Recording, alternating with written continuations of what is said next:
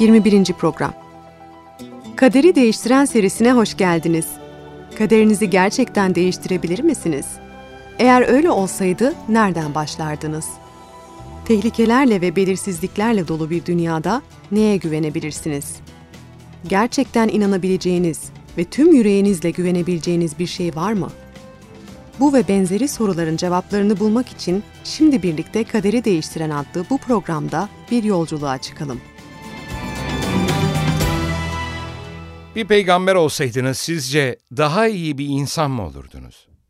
Sizce kurtuluşunuz garanti altına alınmış olur muydu? Yaşamınızın sorunsuz ve korkulardan uzak olacağını sanıyor musunuz? Daha mutlu olur muydunuz?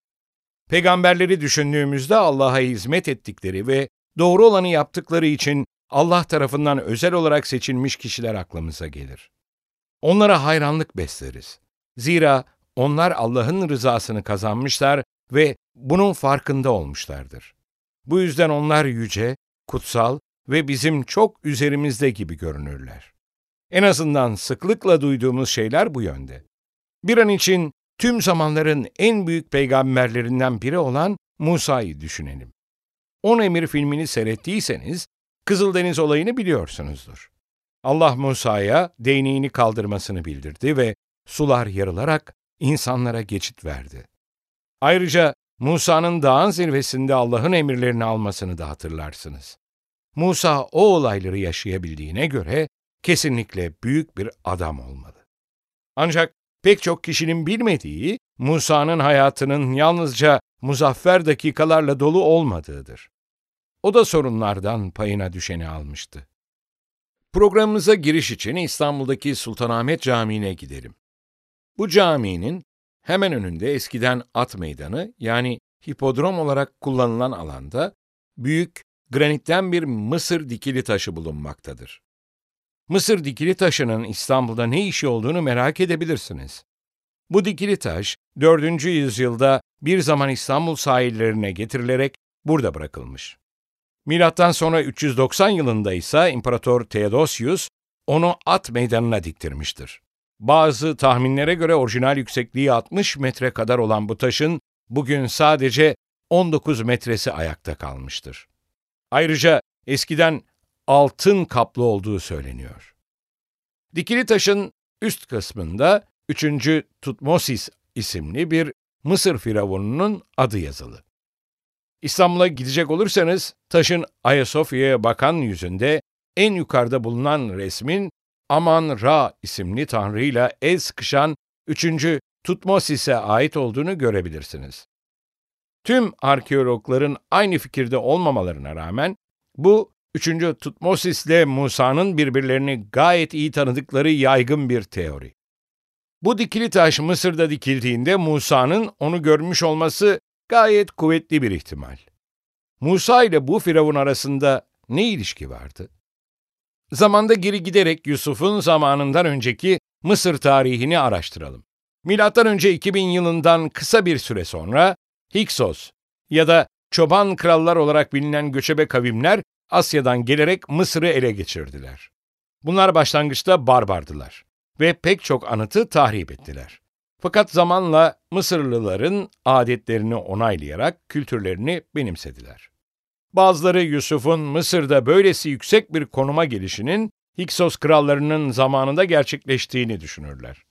Kendileri de yabancı olan Hiksos ulusu, bir yabancı olan Yusuf'u Mısırlılar üzerinde yetkili olarak atamakta büyük ihtimalle hiçbir sorun görmemişlerdi. Fakat büyük bir kıtlık olduğunda ve Mısırlılar yiyecek alabilmek için topraklarını ve mallarını Firavun'a satmak zorunda kaldıklarında Hiksoslu yöneticilerle Mısırlı yurttaşlar arasında bir husumet doğmuş olabilir. Sonunda Teb'de yerli bir Mısır prensi Hiksoslara karşı savaşmaya başladı. Ancak sonunda Hiksosları Mısır'dan sürmeyi başaran oğlu Ahmose oldu. Ahmose'nin yeni hanedanı çok milliyetçiydi ve yeniden uluslararası şöhret ve güç kazanmakta çok başarılı oldu. Bahsettiğimiz senaryo doğruysa, İsraillileri köle haline getiren kral muhtemelen 18. hanedan krallarından biriydi. Bunu kutsal yazılarda Mısır'dan çıkış kitapçığının 1. bölüm 5'ten 11'e kadar olan ayetlerinde okuyabiliriz. Yakup'un soyundan gelenler toplam 70 kişiydi. Yusuf zaten Mısır'daydı. Zamanla Yusuf kardeşleri ve o kuşağın hepsi öldü. Ama İsrail oğullarının soyları arttı. Üreyip çoğaldılar, gittikçe büyüdüler, ülke onlarla dolup taştı. Sonra Yusuf hakkında bilgisi olmayan yeni bir kral Mısır'da tahta çıktı. Halkına, bakın İsrailliler sayıca bizden daha çok dedi. Gelin onlara karşı aklımızı kullanalım, yoksa daha da çoğalırlar. Bir savaş çıkarsa düşmanlarımıza katılıp bize karşı savaşır, ülkeyi terk ederler. Böylece Mısırlılar, İsraillilerin başına onları ağır işlere koşacak angaryacılar atadılar. İsrailliler Firavun için Pitom ve Ramses adında ambarlı kentler yaptılar. Allah'ın İbrahim'e soyunun 400 yıl boyunca yabancı bir ülkede baskı göreceklerini bildirdiği, yaratılışta 15-13 ayetinde bulunan peygamberlik sözünü hatırlarsanız, o peygamberlik sözü tam olarak yerine geldi. İbraniler o kadar çoğaldı ki sonunda Firavun yeni doğan erkek İbrani çocukların öldürülmesini emretti. Bebek Musa işte bu zamanda doğdu. Öyküye Mısır'dan çıkış ikinci bölümün başlangıcından devam edelim. Levili bir adam kendi oymağından bir kızla evlendi. Kadın gebe kaldı ve bir erkek çocuk doğurdu. Güzel bir çocuk olduğunu görünce onu üç ay gizledi. Daha fazla gizleyemeyeceğini anlayınca hasır bir sepet alıp katran ve zifle sıvadı. İçine çocuğu yerleştirip Nil kıyısındaki sazlığa bıraktı. Çocuğun ablası kardeşine ne olacağını görmek için uzaktan gözlüyordu.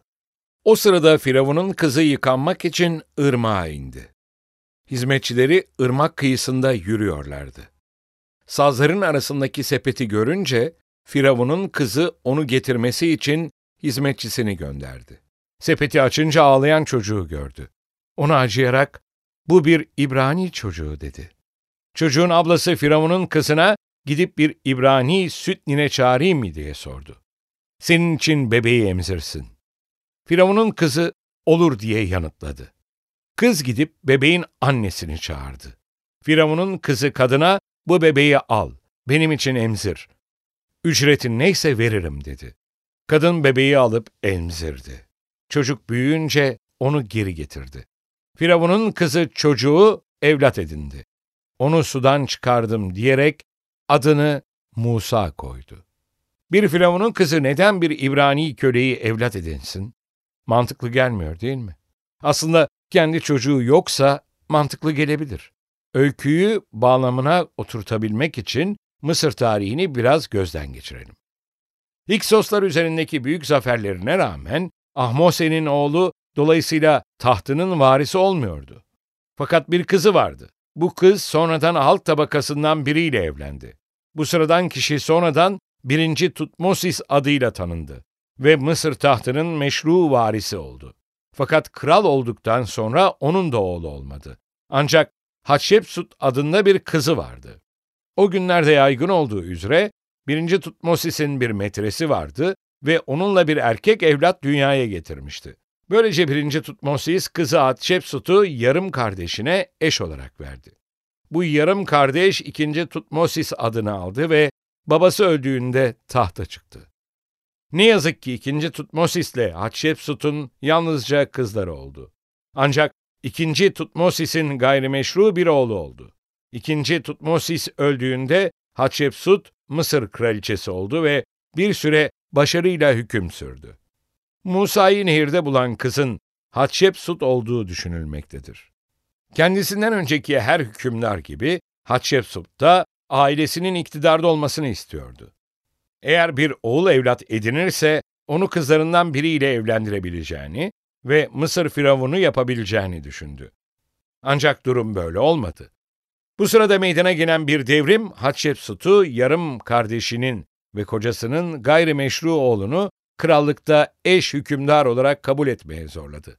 Bu gayrimeşru oğlun adı 3. Tutmosis oldu.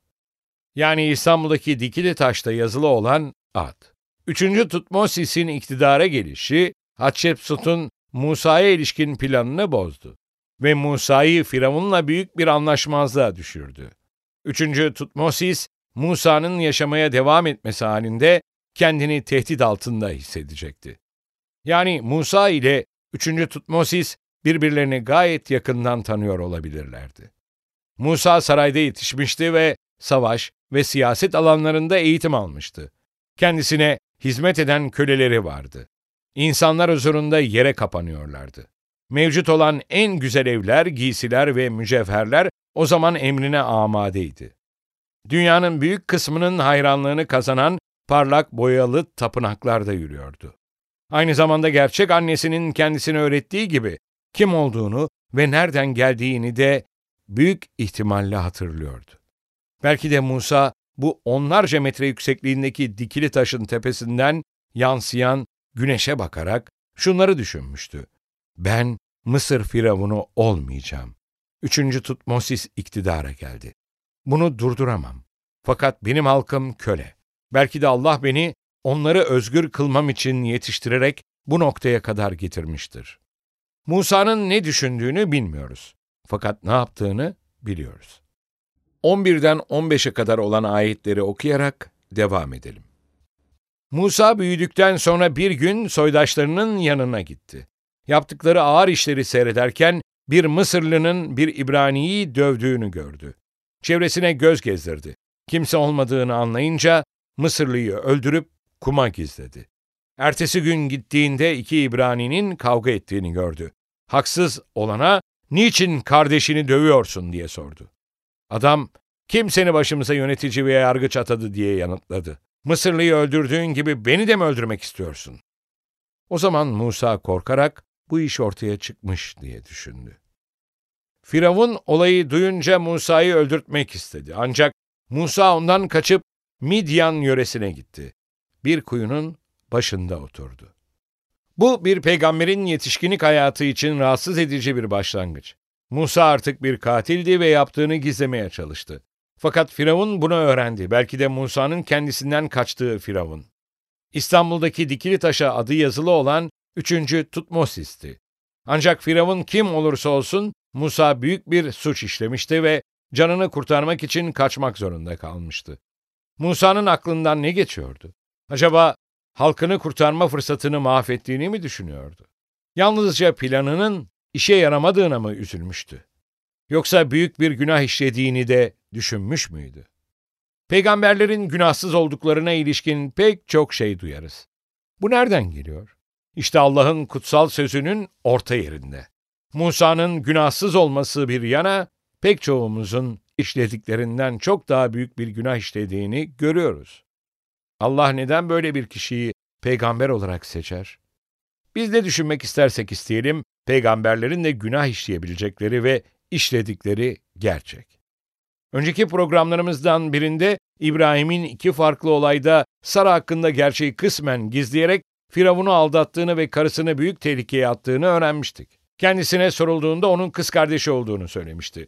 Yakup'un ilk oğulluk hakkını ele geçirebilmek için kardeşini nasıl aldattığını da okumuştuk.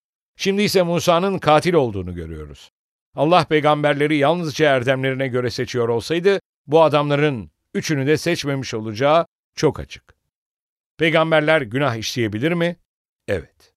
Günahlarına rağmen Allah bir günahkarı peygamberliğe çağırabilir mi?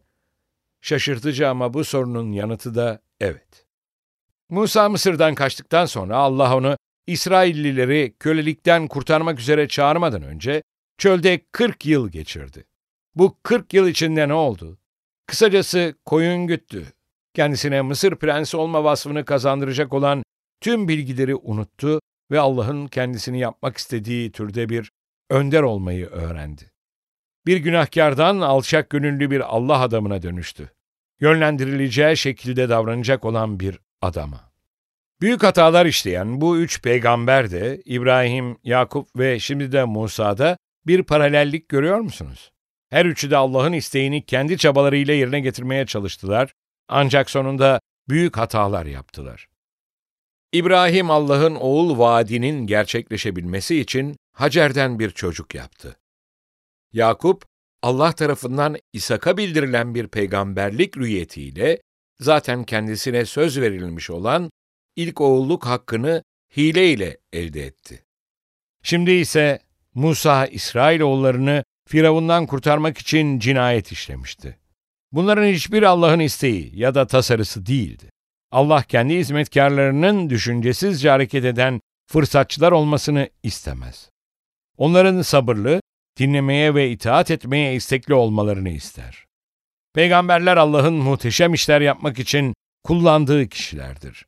Fakat kimi zaman Allah'ın bir peygamberi eğitmesi, hatta onu zorluklarla terbiye etmesi gerekebilir. Bu üç peygamber İbrahim, Yakup ve Musa, kendi fikirleriyle yola çıkarak kendi becerilerine güvendikleri zaman başarısız oldular.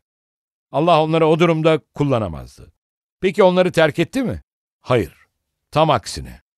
Allah bu hatalı insanları aldı, onlara hayata ve imana dair muhteşem dersler verdi ve onları olmaları gereken kişilere çevirdi. Bazı insanlar peygamberlere haddinden fazla önem atfediyor. Onları neredeyse putlaştırıyor. Fakat gördüğümüz gibi peygamberler de insan ve hata yapıyorlar. Onlar yalnızca Allah'ın sıra dışı işler yapmak için kullandığı sıradan insanlar. Bir örnekle bitirelim. Gökhan İstanbul'da büyük bir sanayi firmasında görevli dürüst bir muhasebeciydi. Bir gün şirkete 20 bin liraya mal olan bir hata yaptığı ortaya çıktı. Patronu onu odasına çağırdı. Gökhan yavaşça patronun odasına doğru giderken işten atılacağından emindi. Ailesini nasıl geçindireceğini düşünmeye başladı. Bu kadar pahalıya mal olan bir hata yaptıktan sonra nasıl başka bir muhasebe işi bulabilirdi ki? Patron Gökhan'la baş başa görüştü. Bir süre sonra Gökhan masasına geri döndü. Başkan yardımcılarından biri patronla konuşmaya gitti. Gökhan'ı kovmadın mı? Masasında oturmuş çalışıyor. Patron hayır dedi. Onu kovmadım. Başkan yardımcısı neden diye sordu. Şirkete büyük miktarda para kaybettirdi. Patron çünkü dedi. Başka birini işe alırsam aynı hatayı pekala yapabilir. Fakat şimdi aynı hatayı bir daha asla yapmayacak olan tecrübeli bir çalışanım var. Kimi zaman düşündüğümüzün aksine Allah peygamberlik yapmak üzere günahsız, mükemmel insanları çağırmaz. Öyle olsaydı hiçbir peygamber olmazdı. Hayır, Allah kendisi olmadan çaresiz kalacak olan insanları çağırıyor. Musa adam öldürdükten sonra çaresiz ve umutsuz kalmıştı. Allah sıradan insanları seçerek onları hayat ve iman dersleriyle büyük adamlar yapıyorsa, bizi de sadık erkekler ve kadınlar yapamaz mı?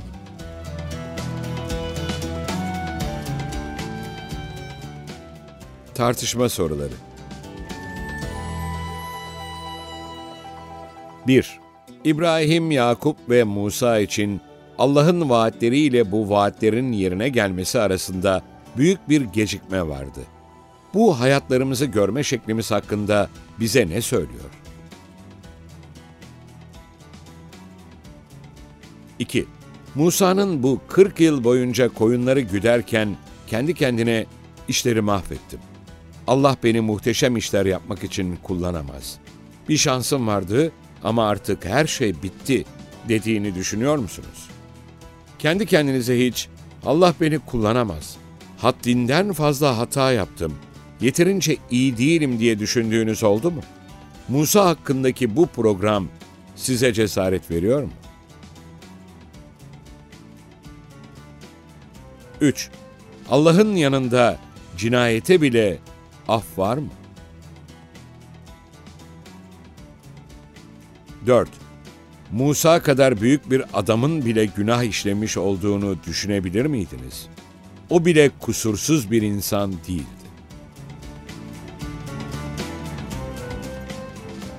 Sevgili dinleyiciler, bu programda bazı insanların peygamberlerin günah işleyemeyeceklerini, mükemmel olduklarını veya başka şeyler söyleyerek onları neredeyse putlaştırdıklarını gördük. Ancak peygamberlerin sıradan insanlar olduklarını ve onların da günah işlediklerini öğrendik. Bir sonraki programa da katılacağınızı umuyoruz. O programda Allah'ın söylediklerini kesinlikle yapacağından emin olabileceğimizi göreceğiz. Kaderi değiştiren deneyimine internet üzerinden katılmak isterseniz www.kaderideistiren.com adresini ziyaret ederek bizlere ulaşabilirsiniz. Tekrar buluşuncaya dek Rabbin kutsal yazılardaki bu vaadiyle huzurlarınızdan ayrılıyoruz. Çünkü sizin için düşündüğüm tasarıları biliyorum. diyor Rab. Kötü tasarılar değil, size umutlu bir gelecek sağlayan esenlik tasarıları bunlar. O zaman beni çağıracak, gelip bana yakaracaksınız. Ben de sizi işiteceğim. Yeremya 29. bölüm 11. ve 12. ayetler.